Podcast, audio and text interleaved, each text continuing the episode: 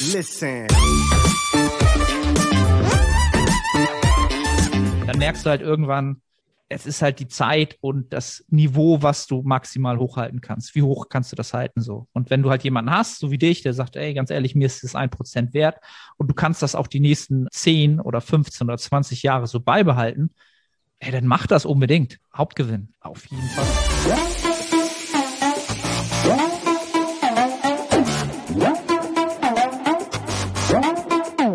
Moin Moin aus Hamburg. Willkommen zu The Art of Personal Training. Mein Name ist Arne Otte, der Host der Sendung wie immer. Und äh, auf der anderen Seite ist der Nils wieder am Start. Zur Nettohypertrophie-Episode Nummer, wissen wir eh wieder nicht. Ich glaube, wir haben Drei- 30 schon geklagt. 311 haben wir. 311 schon. Habe ich nachgeguckt. Okay. Wusste ich gar nicht, dass wir schon 300 Episoden aufgenommen haben. Ich habe aber tatsächlich letztens geguckt und dachte, wir haben tatsächlich schon 30 Episoden aufgenommen. Das heißt, Okay. doch, ich glaube ja, über 30 Episoden haben wir schon aufgenommen. Das heißt, das läuft schon länger als ein Jahr, dieses Format. Und der Großteil davon waren wir nicht im Gym. Guck mal, wie, was wir für Athleten sind. Unsere Adherence ist halt einfach nicht gut. Wir sind nie im Gym.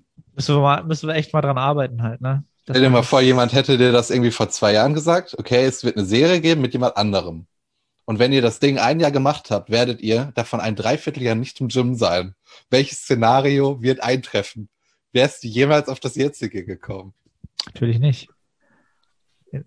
Ja, ich glaube, das, das ist alles so immer noch völlig surreal für die meisten. Die Situation. Haben wir ja, glaube ich, auch schon öfter darüber geredet oder ich, dass vielen immer noch die Akzeptanz dazu fehlt, dass die Vergangenheit einfach die Vergangenheit ist und es nicht wieder dieses ganz normale, aus meiner Sicht, wird so, wird nicht, nicht wieder geben. So. Wenn jetzt viele sagen, ja, bist du bekloppt, ach Quatsch, wir haben doch jetzt, äh, wie nennt sich das Unwort? Impfstoffe haben wir doch jetzt. Und es wird doch alles wieder normal. Allein dadurch, dass diese Phase, dass es jetzt diese Pandemie gab und dass sie jetzt so lange gedauert hat und jetzt auch noch ein bisschen dauert, alleine dieser Umstand ändert ja schon alles. Ja. Also, was ich damit sagen will, ist halt diese Akzeptanz zu finden, dass man jetzt nicht auf den Punkt wartet, wo alles wieder ist wie vorher. Ne? Das ist so, sich so stehen bleiben einfach und sich nicht anpassen. Und das ist immer, das tut immer weh, auf, tut dauerhaft immer so ein bisschen weh, wenn man sich nicht anpasst, weil man das nicht akzeptieren will. Ne? Und dementsprechend haben wir beide haben uns ja angepasst, habe ich gehört. Ich bin in meinem Zirkus-Gym hier, in meinem Office, Office-Gym.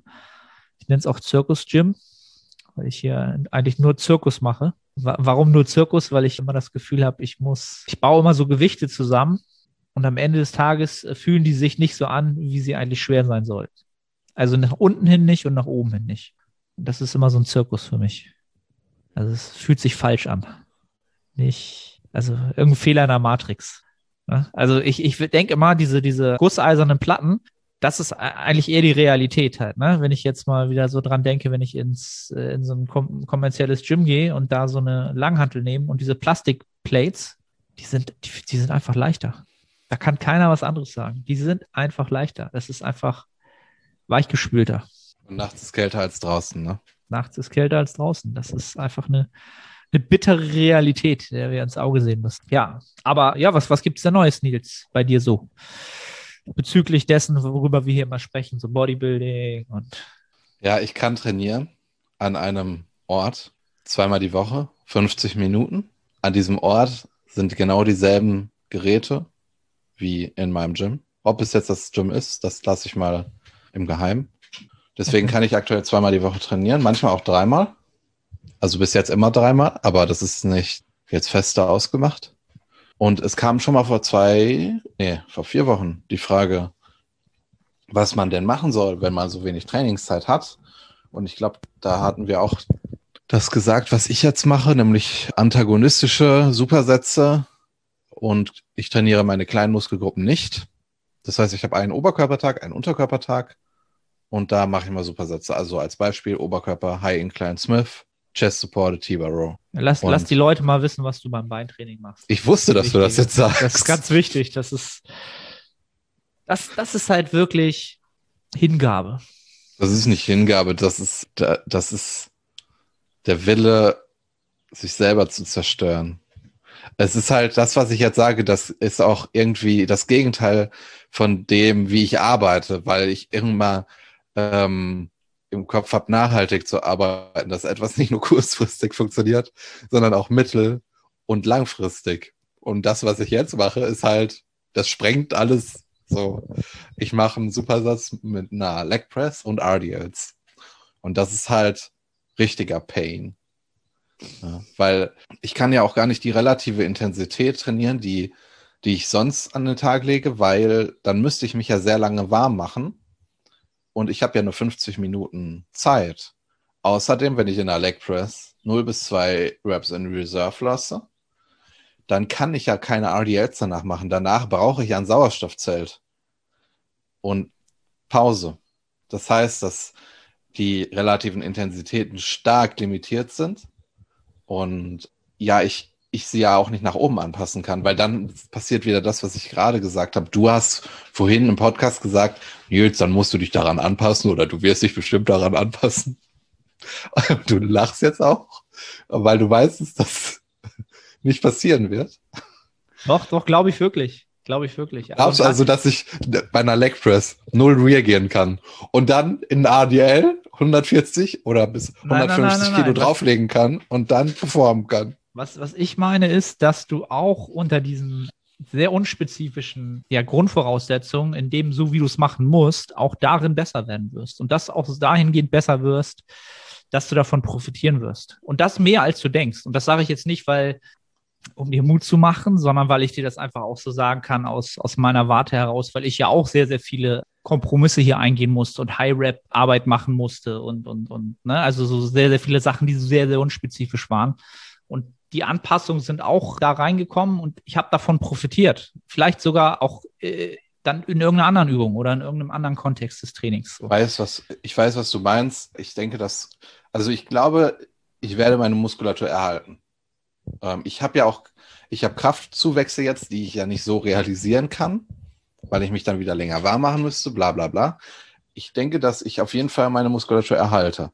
Ich muss, ich kann dir da aber nicht ganz recht geben, weil du hast Anpassungen, weil du eine hohe relative Intensität gewährleistest. Aber wie kann ich denn Anpassungen aus einem Training haben, was einfach fucking leicht ist? Also das ist, das ist ein sehr leichtes Training und da kann ich ja nicht so große Anpassungen bekommen. Also das geht ja per Definition nicht. Also ich. Doch, ich glaube schon, dass du auch die, die Intensität erhöhen kannst mit der Zeit. Denke ja, ich schon. Dann, dann trainiere ich ja wieder länger. Ich habe ja nur 50 Minuten Zeit. Nee, auch, auch da. Du, also das meine ich ja. Du siehst, du weißt noch gar nicht, welche Anpassungen das sind, von denen ich spreche. Du wirst auch weniger Pausenzeiten brauchen und so weiter.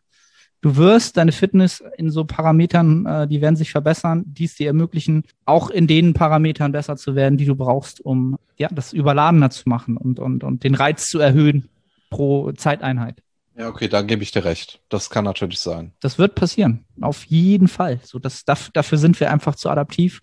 Und da wirst du auch von profitieren. Und ja, gib dich, gib dem, gib dem mal mehr Props, als du es gerade tust. Also du nimmst das alles so auseinander, mechan mechanistisch, also von der, von, der, von der Methodik und dem, was für ein Mechanismus dahinter ist. Das macht auch Sinn, weil man dann weiß, womit man arbeitet und so weiter und so fort, aber ich glaube, das tut dir nicht gut. Nee, das tut mir auch nicht gut. Verstehst du? Also du das ist jetzt ja so eine Sache. Du weißt ja, wie ich arbeite, wie ich vielleicht auch auf mein Training schaue und dann, dann passiert das halt. Weißt du, was ich meine? Genau, und das sind halt diese, dieser Tage sind äh, ja, sind auch da einfach so Anpassungen von der Mentalität einfach da, wo man mehr dran, dran, dran gewinnen kann, als an den reinen Sachen, die wir jetzt logisch erklären können. Verstehst du? Das ist einfach ein Rädchen, da kannst du viel mehr dran drehen und machen und tun und, und gewinnen in dieser Zeit, was einfach viel, viel un weniger relevant ist, wenn man halt alles andere sonst in der Hand hat. So. Ne? Und da glaube ich, dass du dich dazu kurz hältst. Ich denke, dass du da sicherlich recht hast. Du weißt, ich bin jetzt nicht so ein Typ, der immer so Gegendruck in der Diskussion aufbaut. Nein, ich muss dir da recht geben. Und äh, um aber dann nochmal was von mir aufzugreifen, ich denke, unabhängig davon, wie ich damit umgehe und ob das richtig oder falsch ist, habe ich trotzdem den Effekt der Muskelerhaltung. Ja. Und das ist in dem Setting, das ich jetzt habe, gut. Und damit kann ich mich arrangieren. Also, ja. Ich habe mich auch in den neuen Beinbeuger gesetzt, den ich mir quasi ausgesucht habe. Und der ist sehr, sehr geil. Also ich freue mich sehr darüber. Das ist ein ganz anderes Arbeiten als bei dem Beinburger im Liegen. Das Setting, äh, Setup ist, ist so viel stabiler. Ja, da freue ich mich extrem drüber. Hast du normalerweise im Gym Beinburger im Liegen? Ja. Hast du im Plan? Hast du auch einen im Sitzen? Hast du auch, mhm. ne? Warum hast du den im Liegen im Plan? Oder anders gefragt, warum hast du nicht nur den im Sitzen? Also ich kenne schon den Unterschied zwischen einem Sitzenden und einem Liegenden, aber ich würde, es würde mich trotzdem interessieren, warum du das so hast. Übungsvariation. Sonst, ne, sonst hätte ich ihn zweimal die Woche drin. Also die sitzende Variante. Okay, also glaube, den, die liegenden habe ich halt ganz klar am äh, Quad-Focus-Tag halt, ne? Ja, wahrscheinlich. Ist schon so lange her, dass ich es gar nicht mehr weiß, aber äh, würde wahrscheinlich Sinn machen. Ja, und da, da, also, wenn du so ein Fit One halt nimmst, da hast du halt, glaube ich, zwei sitzende Beinbeuger sogar. Ja, ich glaube, du hast sogar zwei. Wenn ich mich recht entsinne. Ja. Man könnte sogar zwei sitzende Beinbeuger einbauen und eine Variation drin haben, in dem Sinne, dass es ein bisschen, bisschen anders ist, aber nö. Also ich, ich, den liegenden Beinbeuger weiß ich sehr zu schätzen, wenn du den äh, so anpasst, dass er für dich halt sehr, sehr gut funktioniert. Und für mich funktioniert ein liegender Beinbeuger sehr, sehr gut, wenn ich nicht diese Hüftbeugung drin habe. Na, also du hast ja immer diese Hüftbeugung, du sitzt da ja ein bisschen nach oben drin drauf und dann fällst du so ab. Und das macht es mir halt immer, macht es mir schwer, die Hüfte halt so stabil zu halten. Und ich mache es halt immer so, dass ich eigentlich diesen leichten Aufwärtstrend im Körper nach oben hin beibehalte. So, das funktioniert für mich super kann das jetzt schwer im Podcast irgendwie verbildlichen. Ja, ich glaube, ich, ich weiß, was du meinst. Im besten Falle wird man sich halt noch irgendwie ein Polster drunter legen, da wo es dann im Oberkörper so abfällig wird. Dann bleibt es einfach in der gleich. Die Wirbelsäule bleibt einfach gerade sozusagen. Es gibt wenige liegende Beinbeuger, die, die auch so konstruiert sind. Die haben sich ich, für mich aber immer gleich produktiver angefühlt. Weil ich glaube, dass ich in Zukunft den liegenden raushaue. Ich habe auch damals sogar die Satzzahl verringert am liegenden Beinbeuger, weil ich einfach nicht über zwei Sätze gut performen kann, weil dann, dann bin ich so ermüdet in dem Bereich, dass ich nicht mehr so ein stabiles Set, äh, Setup aufbauen kann. Und ich glaube, dass das im sitzenden Beinburger anders ist. Ich denke, dass ich da sogar ein, mindestens einen Satz mehr gut performen kann. Und das wäre ja schon mal auf lange Zeit gesehen deutlich mehr Arbeit. Ja. Es, ist, es war immer echt schwierig, im liegenden Beinbeuger wirklich eine hohe relative Intensität zu gewährleisten. Also es war jetzt nicht vom Kopf schwierig oder so, aber wie soll ich das sagen? Äh, es ist halt einfach, also der Schwierigkeitsgrad ist höher in, in, in, diesem, in dieser Maschine, finde ich.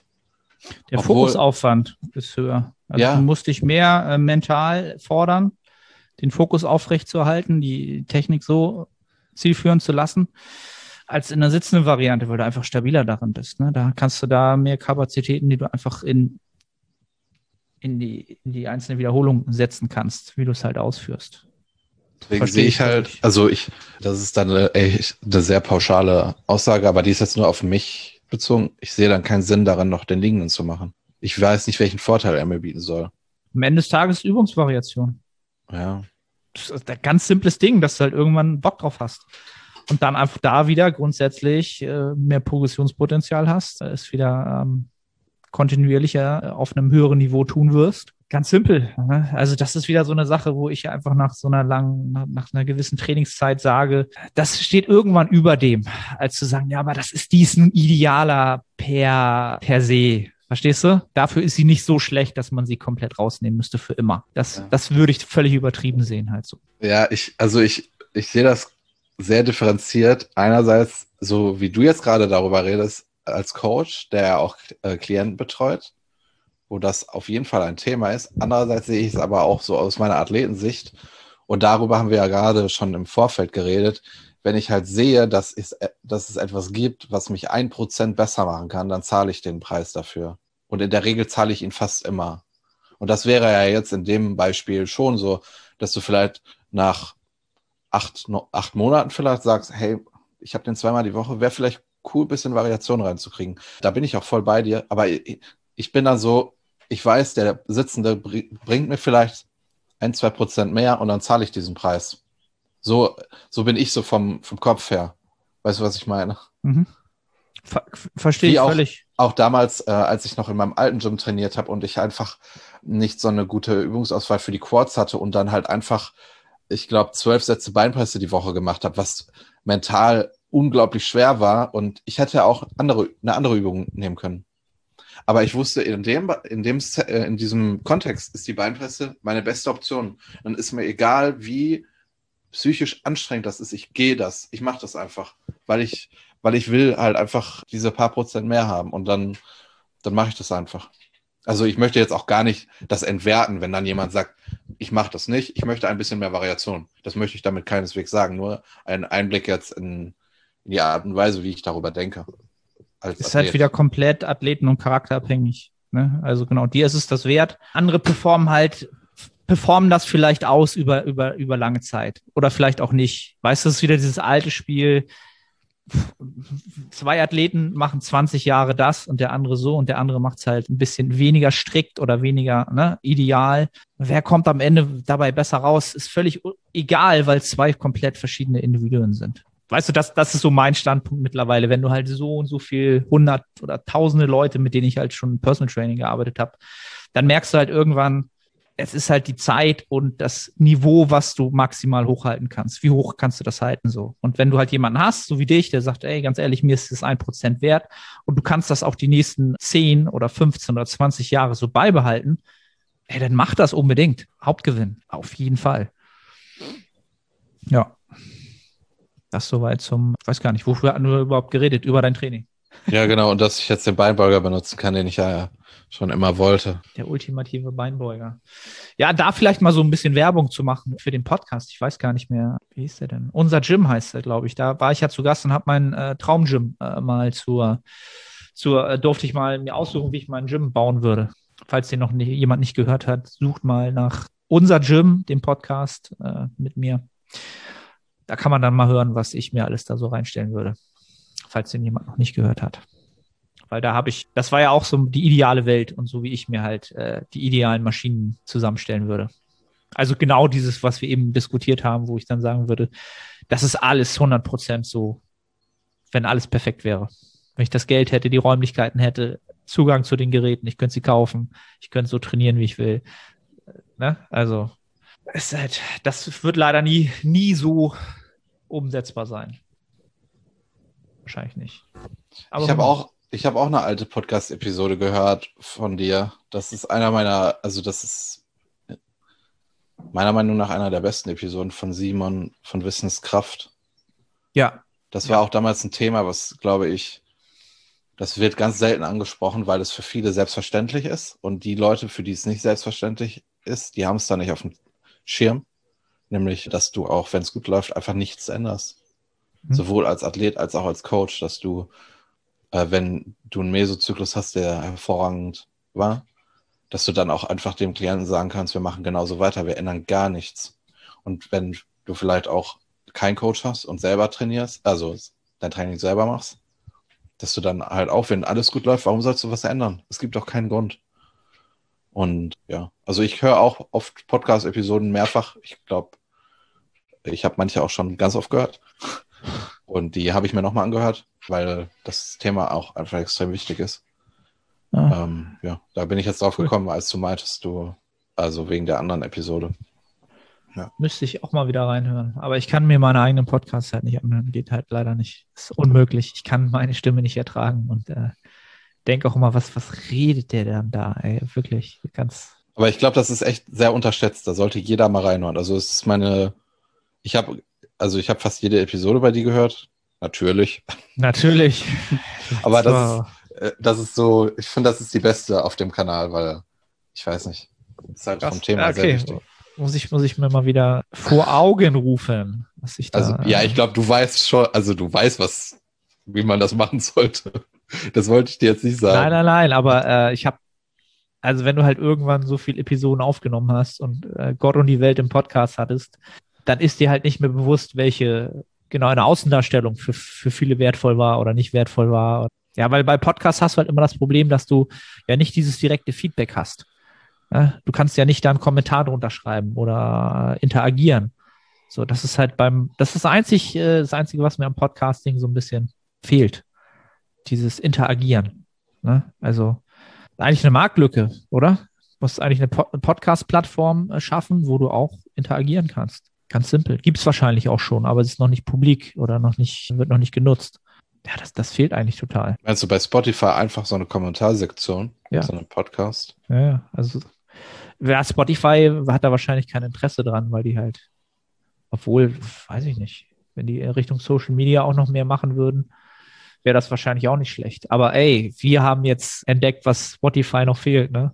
Ja, So. das wussten die noch nicht und jetzt ey, sind wir drauf gekommen hier. Die in sind wahrscheinlich auch, die haben wahrscheinlich auch noch nie ein Meeting gemacht, wo die darüber geredet Nein, haben. nein, nein, nein, nein. Gar nicht. Wie soll man da auch drauf kommen? Ne? Also, und wir haben es jetzt für sie äh, klar gemacht. Wir sollten ins Consulting gehen. Ist, also, wenn du nichts kannst, dann bist du sowieso im Co Consulting, ja, dieses äh, Beraten, dann bist du da sowieso goldrichtig. Dieser Tage. Das ist, glaube ich, also so wie ich das bei Instagram immer wahrnehme, so kriege ich täglich bestimmt drei Nachrichten von äh, Oh ja. Beratern, ja, von Beratern, ja, auch Sprachnachrichten, ja, von Menschen, die mir jetzt äh, helfen können, mein Business zu skalieren und Ich als finde, das- Personal Trainer richtig Traktion zu gewinnen. Wenn wir uns aber mal von der moralischen Ebene entfernen, dann finde ich, ist das tatsächlich eine gute Geschäftsidee, weil die machen nichts anderes, also die erstellen einen Account, dann kaufen die sich Fake-Follower. Wenn du das durchgehst, das sind alles nicht real existierende Personen, damit es so aussieht, als sei das ein großer Kanal. So, und dann machen die halt jeden Tag nichts anderes, außer wahrscheinlich eine festgelegte Anzahl an Leuten anzuschreiben. Und wenn du nur von denen äh, zwei Prozent überzeugen kannst, dir Geld zu geben, dann wirst du wahrscheinlich schon gut Cash reinholen können. Also, wie gesagt, ich entferne mich jetzt von jeder moralischen Ebene, aber es gab auch mal ein cooles Beispiel, was ich auch mal gelesen hatte, dass du, äh, dass du irgendwie dir tausend E-Mail-Adressen beschaffst und jeden von den Leuten halt schreibst, sie hätten irgendwas gewonnen und dass sie dir Geld schicken müssen und dass du dann bei per Definition dass zwei Prozent drauf anspringen, irgendwie aus psychologischen Gründen, und dass du dann direkt einen Cashflow hast. Das ist Ja, das- natürlich das- auch absolut, das ist, das ist moralisch äh, absolut verwerflich, aber es ist extrem interessant, dass solche Systeme äh, funktionieren. Weißt du, was ich meine? Ja, ja. Und ich frage ist- mich auch, wie hat sowas vor 100 Jahren funktioniert, als es noch kein Internet gab? Da müssen ja auch die gleichen Regeln geherrscht haben. Dass irgendeiner irgendwie auf dem Marktplatz geschrien hat und dich dann ausgenommen hat. So, ja, also das, das ist dann die reine, die reine Quantität halt am Ende, ne, über die du dann kommst. Ist das Beispiel nicht sogar aus dem, aus dem passiv investieren ja, Buch? das ist tatsächlich Ja, so. ne, das ist, glaube ich, da drin. Ne? Jetzt, jetzt, wo ich mich hier denke, wo hat er das her? Das kommt mir so bekannt vor. Ja, das funktioniert tatsächlich. Also du musst halt nur stumpf oft genug mit dem Hammer draufhauen. Und deswegen, weil du schon sagst, ich will mich da gar nicht äh, moralisch aufspielen oder so. Ist doch also wenn es funktioniert, ist doch völlig in Ordnung. So, also jeder soll mit dem Geld verdienen, was, ne, also sich da immer moralisch und ethisch dann vielleicht sogar noch, wenn es um andere Themen geht, aufzuspielen, zu sagen, ja, aber ich mache nur was, was der Menschheit gänzlich mehr Glück bringt und mehr Freude bringt. Das ist auch völlig gaga. Also Ja, völlig, jetzt, das ist ich- genauso, so- genauso ein Unsinn. ich merke das schon, ich krieg morgen von dir eine Sprache. Hallo Nils. Ich mach das jetzt auch, weißt du? Sprechen die dich auch mit Namen an? Ja, ja, klar. Also, aber weil, weil du halt gesagt hast, äh, die kaufen sich dann Fake-Follower. Wenn ich mir die dann angucke, die sind, die sind nicht mal, die sind so faul, die machen nicht mal das. Die nehmen nicht mal Geld in die Hand. Die haben dann irgendwie, weiß ich nicht, 50 Follower und haben sich mit, mit, nicht mal mit Canva, sondern mit, mit Word irgendwie so ein eigenes Logo zusammengebaut. Und dann kommen die und sagen, yo, Alter, ich, ich also immer dieses, Mensch, Arne, fresher Typ oder krasser Buddy. Ey, geil, was du da so an den Start bringst. Und dann immer so, ja, und hier. So und ist es, genau so ist der es ist Anfang. so hart. Es ist so hart. Aber weißt du, was richtig lustig wäre, wenn du dir einen neuen Instagram-Account machst und dir extra so einen unaussprechlichen Vornamen zulegst? Und dann wollen wir mal sehen, ob die den aussprechen können. Das wäre voll lustig. Ich glaube, das, das müssen wir mal machen. So ein, Ah. ich weiß nicht, es gibt doch so, so, so afrikanische Vornamen, die, die kannst du nicht aussprechen. So einen musst du dir zulegen. Dann hast du dann Ruhe vor, vor den, äh, vor Ja, den ja. Downern, äh, vor der, vor der, vor der Consulting Crowd. Ja, ich glaube, wir sind ein bisschen vom Thema abgekommen. Ne? Aber um, um ja wieder zum Thema zurückzukommen, weil ich glaube, diesen Menschen geht's nicht gut und mir geht's gut, weil ich jetzt wieder trainiere. Also man, äh, ich merke schon den Unterschied. Ich merke auch den Unterschied im Vergleich zur Garage. Klar, in der Mhm. Garage konnte ich auch länger trainieren und alles, aber du wirst halt kirre in so einer kleinen Garage bei minus 10 Grad. Nässe. Abends. Du hörst nichts. So. Und das ist jetzt wieder ein bisschen was anderes. Also, es geht mir echt deutlich besser, muss ich sagen, vom Wohlbefinden. Das ist, das ist krass. Ja, und dann, ja, ich will das jetzt nicht so aufmachen, aber ich will nicht wissen, wie es so, keine Ahnung, Elfjährigen geht, die einfach nicht mit ihren Freunden draußen Fußball spielen können. Ja, ich frage mich, frag mich halt immer, ob, ob die das auch wirklich nicht machen. Also weil, ja gut, weil die Eltern dann restriktiv Doch, ich sind. Glaub, ne? ich glaube schon, weil du kannst sicherlich Elfjährige oder kleine Kinder kannst du mehr beeinflussen als uns. Ich sehe ja auch sogar, ich sehe auch äh, Schulkinder, ein einzelnes Schulkind auf einer einsamen Straße mit einer Maske, obwohl das wahrscheinlich ihm keinen Vorteil bringt. Mhm. Und das macht er ja, weil er ja dahingehend beeinflusst worden ist. Er hinterfragt es ja nicht. Sei mal dahingestellt, ob er das tun soll oder nicht. Deswegen glaube ich jetzt nicht, dass da vielleicht es dann irgendwelche Leute gibt, die sich zum Fußballspielen treffen. Ja, hoffe ich. Also ich bin ja jetzt so, ja, Arne ist so einer. Also ich glaube nicht und ich hoffe auch nicht. Und das wäre halt, äh, kann ich auch hier ganz, ganz ehrlich sagen. Also als ich bin ja jetzt auch äh, Vater. Wenn mein Kind irgendwie acht, neun, zehn ist, dann soll es mit den anderen Kids spielen, wenn die Eltern auch damit cool sind. True Story, kann ich hier ganz klar sagen. Das, ey, da, ganz ehrlich, das ist, da gibt's gar keinen Grenznutzen für mich, was da einfach mental kaputt geht. Äh, so völlig off-topic hier, ne? aber das kann ich so ganz klar sagen, habe ich gar keine Angst vor. Also ich hoffe, dass die Kinder miteinander spielen. Sicherlich, also keine Frage. Ne? Und dass wir nicht ins Gym können, ist halt, äh, ja, frisst sich halt auch irgendwann in dein Unterbewusstsein halt, ne? Und, und so weiter und so fort. Aber das ist dann wieder so eine grundsätzliche Frage, wie gefestigt bist du sowieso als Mensch, wo stehst du in deiner Entwicklung und so weiter und so fort halt, ne? Dass jeder Mensch, der an bestimmten Lebensphasen mal mehr stabil, mal weniger stabil. Ja, das ist jetzt nicht so ein Riesenfaktor aus meiner Sicht. Es soll man es nicht unterschätzen, aber es ist halt nicht so ein Riesenfaktor halt. Ne? Und deswegen bin ich ja auch froh, dass du trotzdem das immer in Kauf nimmst und ja zwei, dreimal die Woche nach Hessen fährst. Das finde ich völlig in Ordnung. Ne? Also, Was ist in Hessen? Außer mein Training. In, ja, in Hessen sind ja die Gyms auf, deswegen fährst du da so, hin. Ja, ja, du bist genau. ja zeitlich limitiert. Aber ja, so sieht das, so sieht das bei Nils aus. Ja, bei mir habe ich, glaube ich, wir hatten ja vorher schon auch vor dem Podcast ein bisschen geschnackt. Ich mache mein Training pragmatisch, unsexy, wird es einfach ab, abgehakt, äh, Einheit für Einheit. Und ich habe ja auch schon gesagt, das ist wahrscheinlich, der Grund ist einfach, dass jetzt Prep ist. Und wenn du irgendwann diesen Prep-Modus bist, dann ist es einfach immer dieses Häkchen machen so. Und das Training wird dann auch nicht mehr als, wird dann einfach nur noch als Häkchen gesehen. Wird natürlich jetzt auch wahrscheinlich immer schwerer, das so rational zu sehen, weil du natürlich auch mit viel, viel weniger Energie haushalten musst irgendwann grundsätzlich mental. Viel, du bist jetzt so bei 2200 oder das hast du, glaube ich, bei Janis gesagt oder ja, beim Podcast. Ja, ja, ich bin ich, 2200 an Trainingstagen und 2000 an Nicht-Trainingstagen. Und das war, äh, als ich so das gesehen habe zum Start der Prep, dachte ich so krass, das, oh, das wird bitter halt, ne? Und ähm, das war, das war komischerweise deutlich leichter als bei einem Minicut oder so wo, wo ich da immer so ein, zwei Tage so dran zu knapsen hatte und dachte so, oh, das ist jetzt schon eine Umstellung so, das ist irgendwie schon nicht nice. So, und das hatte ich halt gar nicht so. Und ich bin jetzt dreieinhalb Wochen in der Diät. Gut, ist immer noch kein Zeitraum, aber äh, ist halt super easy halt. Aber halt natürlich auch aus dem Grund heraus, dass ich mir von Anfang an gesagt habe, ich mache keine Experimente. Ne? Hatten wir, glaube ich, ja letztes Mal auch drüber geredet. Ich esse relativ, die Lebensmittelauswahl ist relativ konstant minimal Variation drin, um da so ein bisschen nicht ganz so monoton zu sein und das reicht mir dann halt auch schon. Also wie ich, Hand, ja.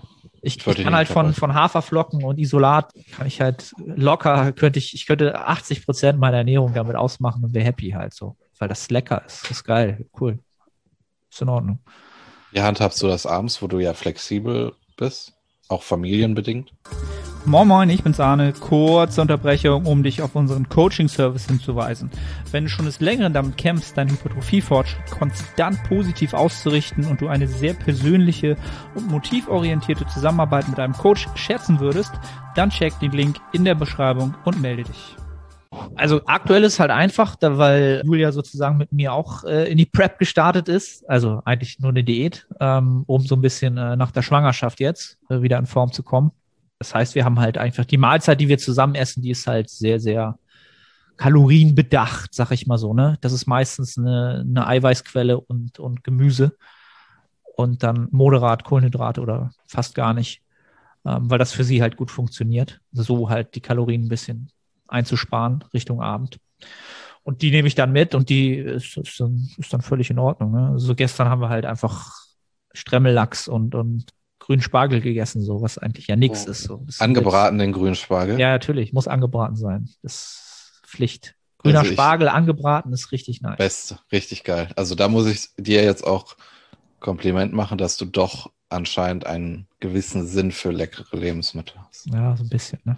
Aber ist auch eher Julias äh, Baustelle, so die feiert das noch mehr. Und das ist gut, ist jetzt doch einfach. Ne? Julia wird sicherlich nicht 30 Wochen Diät machen, also das würde ich gar nicht zulassen. Wird dann auch wieder anders werden, aber ja, also von daher ist das, ist das kein Problem. Und ich versuche halt auch doch, so gut es geht, strategisch das jetzt schon so als Gewohnheit zu etablieren, tatsächlich den Großteil der Kalorien der wichtigen Kalorien und der Kohlenhydrate vor allen Dingen ums Training herum zu streuen halt. Und das halt als auch, auch als Gewohnheit zu fahren und habe dann auch kein Problem damit, dass dann einfach nichts mehr da ist in der Hinsicht Richtung Nachmittag oder Abend so, weil es dann auch nicht mehr so wichtig ist. Und habe es halt auch schon so getimt, dass ich dann an Restdays, gerade an Restdays dann natürlich eher so dann noch mal Richtung Abend dann eher die Kohlenhydrate konsumiere, weil ich dann halt am nächsten Tag vormittags halt trainiere. Auch das so ein bisschen strategischer zu haben aber halt alles, ja, kein Muss, aber im besten Fall ist es, passt es halt eh so. Das geht sogar mit so wenig Kalorien recht gut. Ja, das, das Ziel ist natürlich, und da kommt zeitnah ein Podcast mit Steve, den ich aufgenommen habe. Die Strategie dahinter ist es ja nicht unbedingt maximal irgendwie noch viel, viel tiefer zu gehen, sondern das so als Baseline zu etablieren und im besten Falle Tage rausnehmen zu können, wo du sogar mehr essen kannst, um die Rate of, of Loss ein ähm, bisschen zu verkleinern oder so anzupassen, dass es halt passt. Also es wird sicherlich ja nicht bis zum Ende hinausgehen. Ich äh, werde sicherlich noch tiefer müssen, aber. Ähm, Ihr seid also etwas aggressiver reingestartet, weil dein Körperfettanteil höher genau. ist und du dann eine höhere Rate of Loss ja. fahren kannst. Geht aktuell einfach ohne Probleme halt. Ne? Und Training, das so abzuschließen, äh, dazu mal meinen letzten Instagram-Post oder die letzte Prep-Series, da habe ich es ja auch gesagt. Training ist progressiv ohne Ende. Ja, ohne Ende. Ja, es ist sogar relativ überdurchschnittlich was viele Faktoren hat. Ne? Also Prep, du bist halt von der Mentalität einfach mehr dabei, aber ich fühle mich körperlich halt auch. Du bist in dieser, in dieser, wie sagt man das, in dieser, dieser Honeymoon-Phase einer Diät, wo du dich eigentlich eher erstmal besser fühlst, so. Und, und du siehst besser aus, du ne, siehst im Training besser aus, fühlst dich besser, so, und du bist erstmal besser drauf und performst auch besser. So, das ist natürlich nichts, was du bis ewig halten kannst. Das ist auch nicht das Ziel, aber hilft mir halt im Training aktuell vielleicht auch po positiv ins Training reinzugehen. Ist immer noch kein, kein Gaumschmaus, aber hey, da drehen wir uns dann halt irgendwann immer im Kreis. Es ist halt aktuell, was es ist. Wollen wir ein paar Fragen beantworten? Ja, ich habe die noch nicht gelesen. Sehr gut. Weil du mir die pünktlich geschickt hast. Eine halbe Stunde vorher. Ja, aber wir haben uns ja eine Viertelstunde vorher schon getroffen. Ach so, ja, Mist. Ja, ja. So, Gehen wir rein. Moin Arne. Ich bin, ich bin Hobby-Powerlifter mit eher geringen Kraftwerten. Beuge 185, Bank 130, Heben 200. Während Corona bin ich eher dem Fatness-Lifestyle nachgegangen, mit weniger Bewegung und unkontrolliertem Essen. Jetzt, wo es bald wieder losgeht, stellt sich die Frage, wie man diese Zeit bestmöglich nutzt. Erstens, Diät, um die circa 6 Kilo Fett loszuwerden, die es über den Lockdown mehr wurden. Zweitens Überschuss, um die im Lockdown verlorene Muskelmasse so schnell wie möglich wieder zu erhalten. Drittens Erhaltungskalorien, um wieder, um weder noch fetter zu werden, noch zu viel Performance einzubüßen und auch die Muskeln, die man mal, die mal da waren, wieder zu erlangen. Auch mit dem Bewusstsein, dass das länger geht als in Variante 2. Bin 1,80 groß und 96 Kilo. Okay. Also wenn grundsätzlich ist er Powerlifter, war der erste Satz, ne? Bin Hobby-Powerlifter. Hobby-Powerlifter, ja, aber Powerlifter halt, ne? Und ein schwacher Powerlifter vor allen Dingen, mit den Stats total schwach. Also wirklich. Das ist ja für heutige Standards. Da, wenn, wenn also ich die, das als, wenn ich das als Bodybuilder höre, so dann denke ich so, ja, das ist, das ist schon, schon amtlich. Ja. Die, ja, die 130 habe ich auch schon weggedrückt. Also ich denke mal so 200 Kilo heben, das ist schon, schon, das ist schon gut.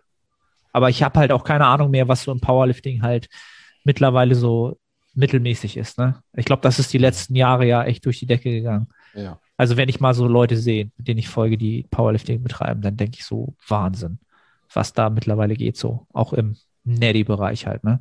Ja, von daher. Aber das mal, äh, war ja gar nicht die Frage. Also das erste, was ich mich, äh, wo ich mich dann gefragt habe, also spezifisch wäre ja die höchste Priorität Powerlifting und entsprechend so zu trainieren. Aber du brauchst natürlich fürs Powerlifting natürlich auch die Muskulatur, um auf deine Performance wiederzukommen. Und wie wichtig ist dann als Powerlifter deine Körperkomposition? Ja, und äh, dem Fragensteller ist sie anscheinend schon wichtig, sonst würde er ja nicht den Aufwand machen und diese Frage stellen. Das ist jetzt so ein bisschen natürlich die Frage, was für Trainingsmöglichkeiten hat der Mensch? Oder hat er einfach nicht einfach ein bisschen die Ernährung schleifen lassen, hat aber weiter trainiert? Das ist für mich nicht so ganz klar geworden. Verstehst du? Also ich weiß jetzt nicht so ganz, wo er so von, von, von den Parametern steht. Äh, aber grundsätzlich würde ich wahrscheinlich, mein erster Gedanke wäre wahrscheinlich erstmal die Performance zurückzugewinnen. Und da würde ich wahrscheinlich eher Richtung Maintenance-Kalorien tendieren, um, um die Performance zurückzugewinnen. Vielleicht hast du da so eine kleine Recomposition in der Zeit. Und wenn es, weil er ja schreibt, wenn es dann wieder losgeht, oder es geht ja bald wieder los, er hat auch mehr Informationen als wir, aber hört sich, hört sich erstmal positiv an. Um dann wirklich leistungsfähig zu sein, vielleicht schon ein bisschen was äh, an der Körperkomposition gewonnen zu haben, dann würde ich die Kilos runterschmeißen. Aber äh, ja, weil ich jetzt nicht weiß, wie das Trainingssetup ist halt, ne? Also es hört sich für mich so an, als wenn das halt so ein bisschen da auch Kompromisse herrschen oder so. Ähm, da würde ich halt erst so sechs Kilo runter, wahrscheinlich erst, wenn du dann auch wieder alles beeinflussen kannst. Wäre so meine erste, mein erstes Bauchgefühl. Aber da bin ich halt auch kein Experte, was Powerlifting angeht. Ich würde auch, weil er hat das ja am Anfang geschrieben, er ist dem Fitness-Lifestyle nachgegangen mit weniger Bewegung, unkontrolliertem Essen ich denke, du kannst auch viel Bewegung in deinem Alltag haben, unkontrolliert essen, auch wenn es eine Pandemie gibt. Ich habe gesagt, dass die Person ihre Routinen hinterfragen soll, weil ich denke, es ist auch möglich in so einer Situation über die Ernährung zu gewährleisten, dass du auf Maintenance bist. Und dann solltest du dafür sorgen, dass es in Zukunft nicht nochmal passiert. Und du hattest ja schon den ersten Lockdown, wo du das ja hättest tun können. Du hättest dich ja auch damals hinterfragen können, hey, kann es sein, dass es das nochmal, dass das nochmal passiert und was muss ich dann tun?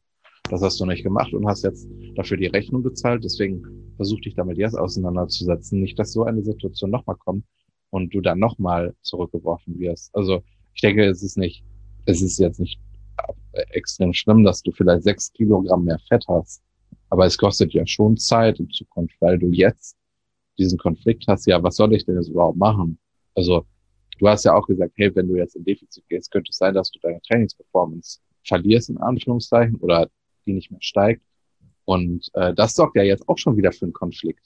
Und ja, ich, ich würde wahrscheinlich da sehr langfristig denken und würde direkt in eine Diät starten, dass du das korrigierst. Also ich bin auch voll bei dir mit der Maintenance, Recomp, aber sechs Kilo ist schon viel. Also an, an Fett. Deswegen ich da wahrscheinlich eher in eine Diät starten würde, das korrigieren würde, weil dann hast du ja auch in Zukunft wieder mehr Zeit, um Kalorienüberschuss zu performen. Aber ich würde mir jetzt, also ich, ich würde da natürlich eine Entscheidung treffen. Aber ich würde meine meiste Zeit daran investieren, darüber nachzudenken, wie konnte es dazu kommen? Was habe ich in der Vergangenheit nicht optimal gemacht oder nicht gut umgesetzt, weswegen ich jetzt in diese Situation gekommen bin?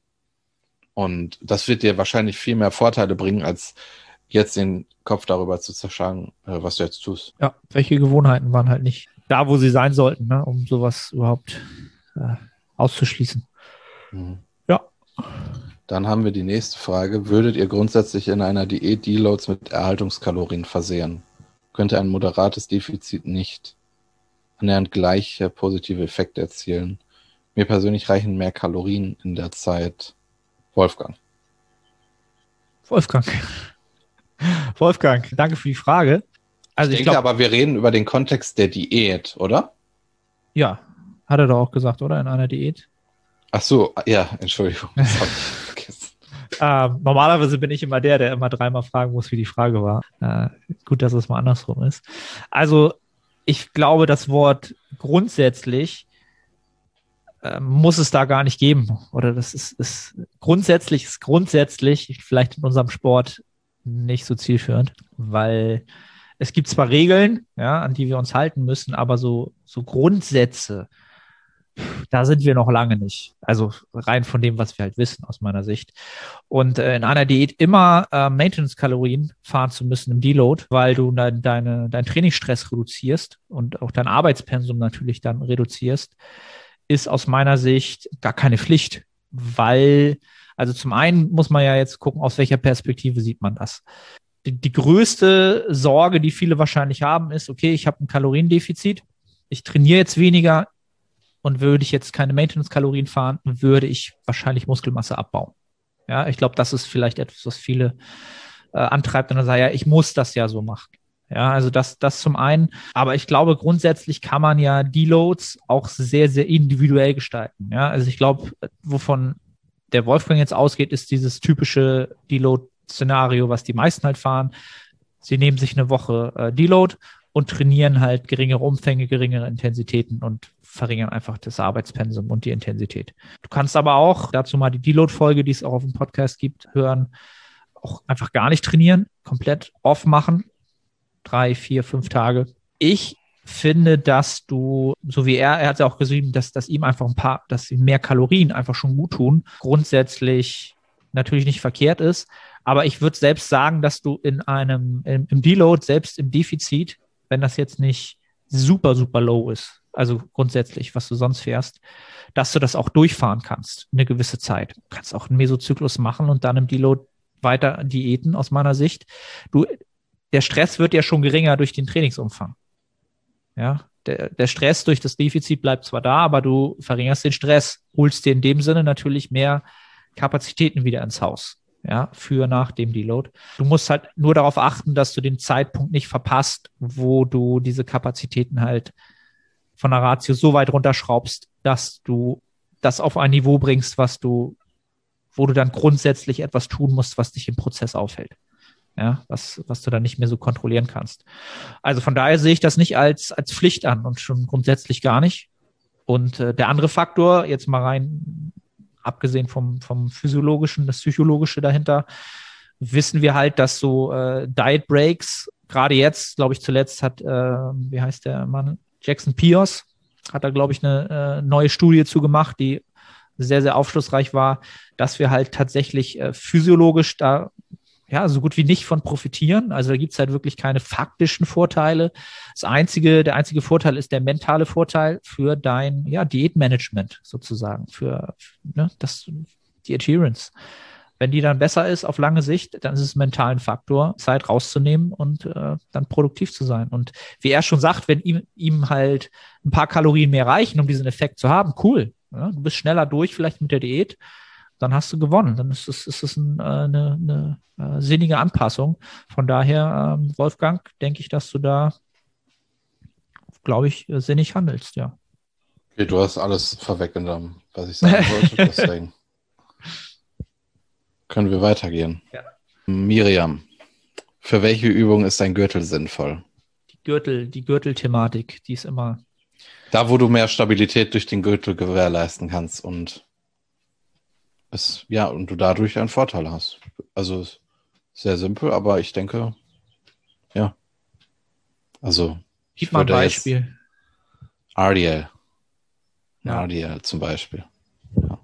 Also ich dachte, ich hatte jetzt vorausgesetzt, dass es, dass das Common Knowledge ist, dass es in einem RDL in, in diesem Setup ist, statt in einem Seithebel-Setup. Ja, das, wei das weiß man ja nicht, äh, was die Miriam da äh, okay. hat. Das weiß genau. man ja wir reden über, über mehr Mehrgelenksübungen, mhm. wo du dann äh, über ein Vasalva-Kommando diesen Gürtel, den, den Vorteil daraus ziehen kannst. Ja, weil, also ich sagte gleich so, oh, das, das Gürtelthema, weil das ja immer sehr, sehr kontrovers diskutiert wird. Also ich. Sobald es darum geht, wird es immer kontrovers diskutiert. Mhm. Ich muss auch sagen, ich benutze keinen Gürtel, weil ich es angenehmer finde und ich auch irgendwie das Gefühl habe, dass mein, dass mein Rückenstrecker etwas mehr hypertrophiert ist.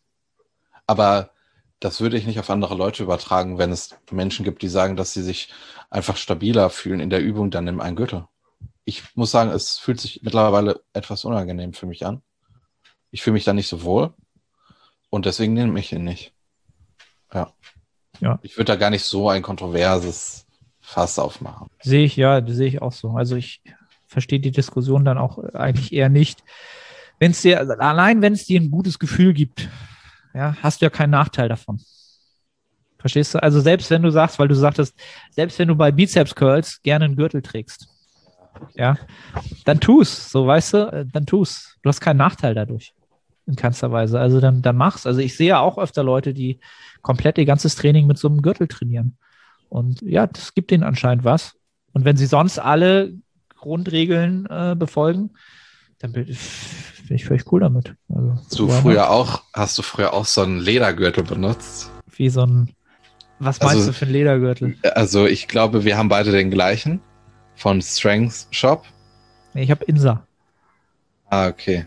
Aber ich glaube, die sind baugleich, oder? Aber wie heißt nochmal dieser, also wie heißt die Gürtelart? Ist das ein bisschen peinlich. Das ist ein, gibt es da eine Bezeichnung für? Das ich glaube schon. So aber Leder, es, Ledergürtel halt. Ja, aber es ist doch sehr festes Material. Also wenn du den neu kaufst, mhm. dann musst du den ja erstmal, sagen wir, einschwitzen. Der muss sich ja richtig anpassen. Weißt ja. du, was ich meine? Ja, aber es gibt auch so richtige billige Falschleder. Ja, ja, okay, ich für weiß, Für 30 Euro. Das sind eher so, so Nierenwärmer halt, ne? Ja, so hattest die, du auch so einen früher? Keine, da kriegst du keine Stabilität oder irgendwas, sondern die sind dann einfach. Nee, habe ich nie gehabt, zum Glück. Okay, ich habe ja. äh, tatsächlich so einen gehabt und ich habe den hier immer noch rumliegen. Ja, hast du damit auch Bizeps Curls und so? Und, Nein, habe ich nicht. Schade. Aber. Schade. Aber ey, hätte, hätte ja sein können, dass du sagst, das war damals so voll mein Ding und ich habe mich da voll voll gut drin gefühlt und so. Ich habe mich auch gut darin gefühlt. ja, das, den das Übungen, ist, wo ich ihn benutzt habe.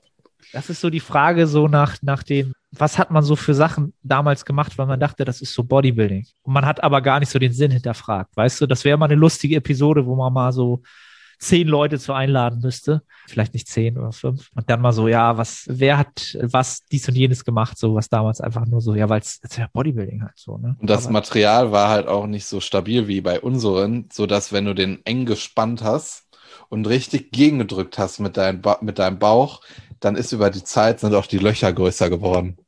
Also sehr viel größer. Also bei meinem sind die auch so ein minimales Stück größer geworden, aber das kann man, denke ich, akzeptieren, aber da ist crazy. So. Also, ja, es ist eigentlich eine Schande, dass ich so ein Ding mal hatte oder habe. Ja, also, Miriam Gürtel, wenn, wenn es dir. Äh, Miriam hat noch eine Frage. Ja. Äh, Tipps zum Umgang mit häufigem Muskelkater trotz eher moderatem Volumen. Trotz moderatem Volumen Muskelkater. Öfter. Öfter, ne? Glaube ich, war das Wort. Häufigen. Häufigen. Ja, ganz ja, simpel ist es nicht, sondern du musst halt schauen, welche Parameter äh, da nicht stimmen, dass deine Regeneration halt nicht hinterherkommen. Zum einen vielleicht, könnte aber natürlich auch die Übungsauswahl sein. Ja, also, dass du halt zu viele Übungen drin hast, die den Fokus auf die verkürzte Position haben und oder halt einen gro großen Stretch hast, ja, ne, ein ADL zum Beispiel, wo du einen großen Stretch hast, dass du halt vielleicht, vielleicht hast du zwei ADL-Varianten in der Woche drin, einmal Kurzhantel, einmal Langhantel. Das ist dann natürlich eine Sache, wo ja die Regeneration einfach ja, wie gesagt, ohne, ohne großen Mehrwert, einfach durch Muskelschäden extrem gefordert wird, ohne dass du auf Dauer da einen großen Vorteil hast, weil die Muskelschäden einfach nicht der äh, potenteste Hypertrophietreiber sind, ja, sondern einfach die mechanische Last da eher im Vordergrund steht. Und dann hättest du einen Nachteil. Das könnte halt so ein Szenario sein. Da müsste man einfach schauen, wie das Programming aussieht. Wenn das nicht der Fall ist, was ich wahrscheinlich auch eher glaube, dann ist einfach die Regeneration nicht ausreichend. Das heißt, ja, kriegst du genug Kalorien, schläfst du genug, äh, wie sind deine Stressparameter. Diese Sachen müsste man halt alle mal wirklich äh, protokollieren und schauen, wie sieht sie halt wirklich aus und was kannst du da optimieren, um dein Regenerationspotenzial, die Kapazität da einfach hochzufahren, um das zu regenerieren, was du halt an Arbeit zurzeit leistest. Ja, weil das ist ja schon relativ wenig, sagst du. Dementsprechend ist wahrscheinlich eher auf der Seite der, Parameter, die die Regeneration sozusagen, äh, die Kapazität erhöhen können, dass da irgendeine Verbesserung stattfinden muss. Ja, das, ich hätte, ja. ich hätte auch gesagt, die Regeneration. Ähm, was auch sein kann, weil ich glaube, dass die Wahrscheinlichkeit, dass das wirklich so ist, ist sehr gering, dass der, dass sie zu wenig trainiert. Wenn du nur alle drei Wochen RDL machst, dann ist, dann wirst du auch deinen Muskelkater bekommen. Aber ich denke nicht, dass das der Fall ist. Was wäre schon amüsant. Da muss ich gerade dran denken, weil du sagtest, das Training ist ja schon moderat. Was ist, wenn es zu moderat ist? Aber ich glaube, niemand trainiert zu moderat. Nee, also auch nicht zu moderat. Ich glaube auch nicht, dass die Podcast-Zuhörer, dass das die Trainierenden sind, die so äh, alle drei Wochen mal äh, ein, zweimal die Woche ins, ins Training gehen. So, das äh, wird es wahrscheinlich nicht der Fall sein. Also Miriam, schau mal, wo, woran es da haken könnte. Ähm, mein erster Gedanke wäre wahrscheinlich das Essen, würde ich mal schätzen. Aber das kann auch völlig, völlig was anderes sein. Bauchgefühl. Ne? Vielleicht auch Mealtiming könnten wir jetzt stundenlang Hypothesen aufstellen. Haben wir alle durch? Aber yes. wenig diesmal, ne? Instagram ist richtig feierlich. Die haben mal richtig die letzten drei Tage meine Reichweite so um 70 Prozent runtergeschraubt. Warum machen die sowas? Was ist das?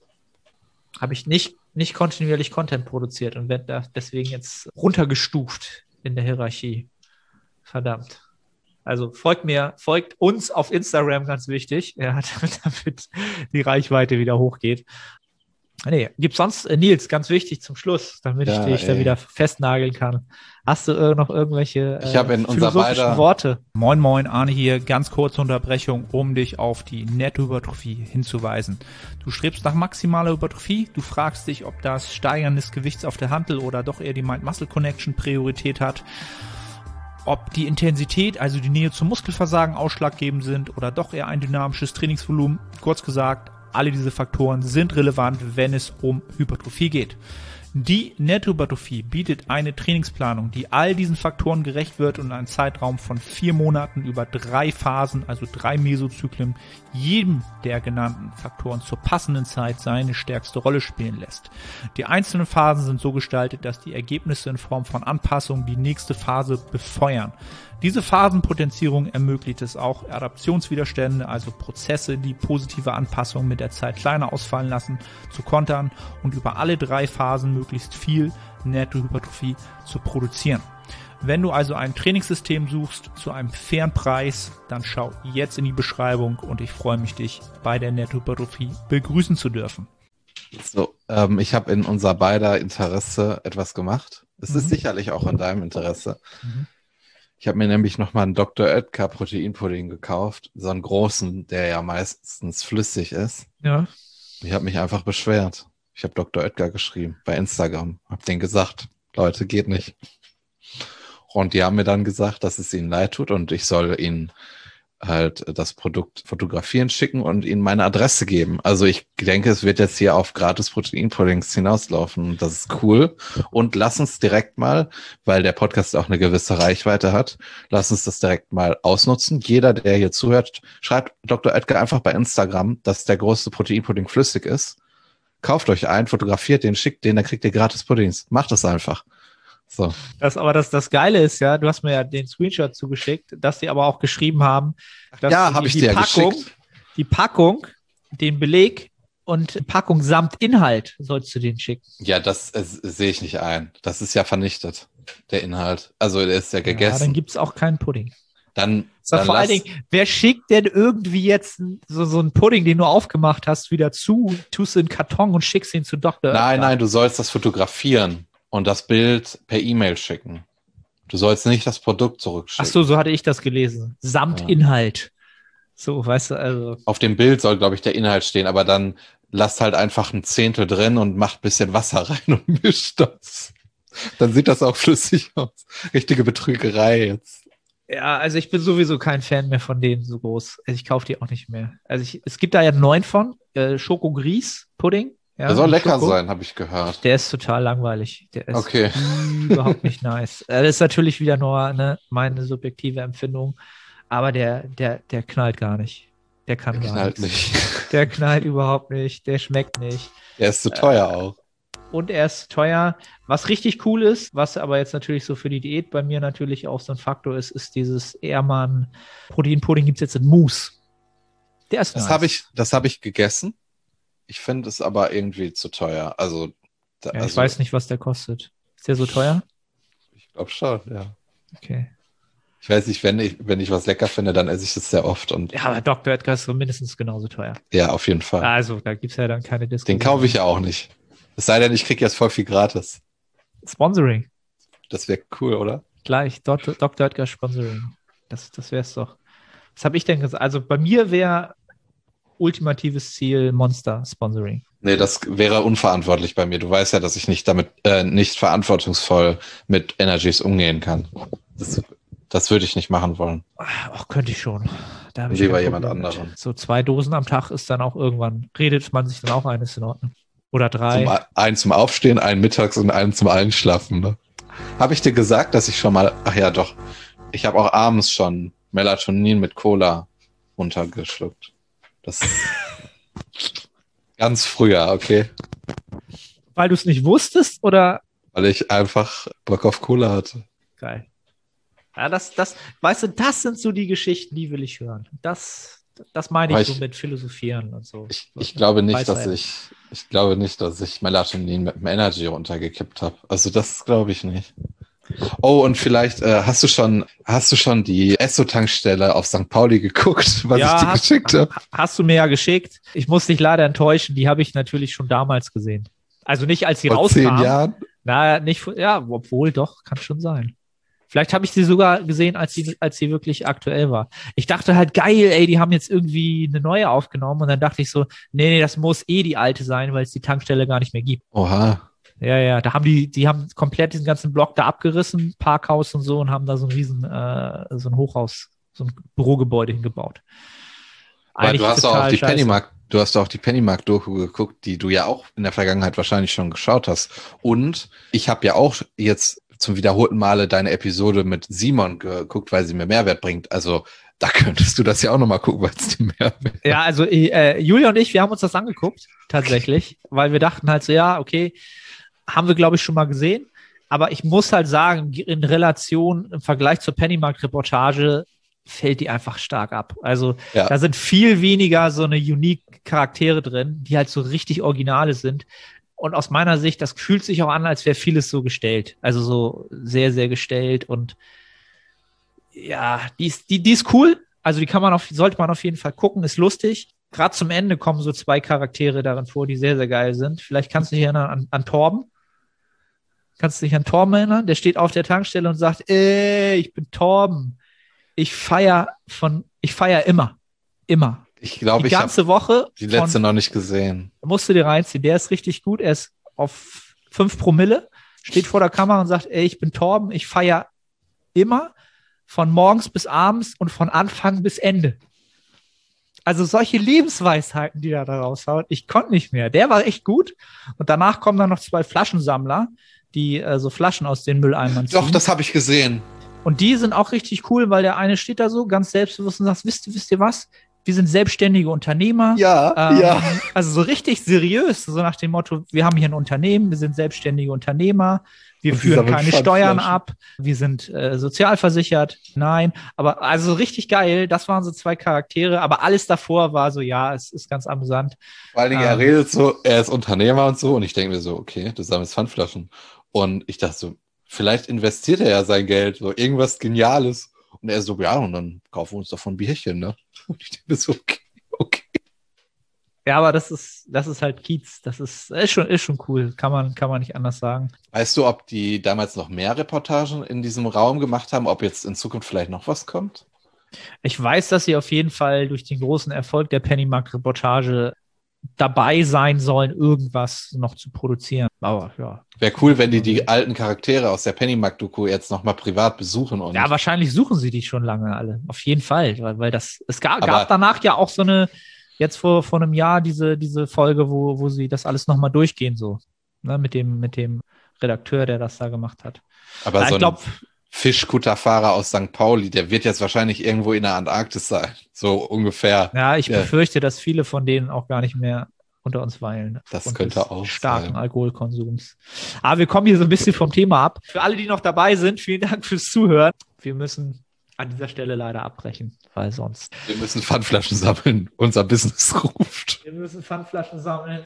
Ja, ohne Spaß, ey. Das ist, glaube ich, echt ein lukratives Business. Also auf dem Kiez auf jeden Fall. Äh, ich glaube, da gab es eine Zeit lang auch so richtig so eine mafiösen, Mafia, Mafia, mafiösen Zustände, dass wirklich Leute bestimmte äh, Straßen für sich beansprucht haben. Das kenne ich aber noch. Ich bin früher häufiger ins Fußballstadion gefahren. Da ist das auch so, ne? Da ist es auch so, ja.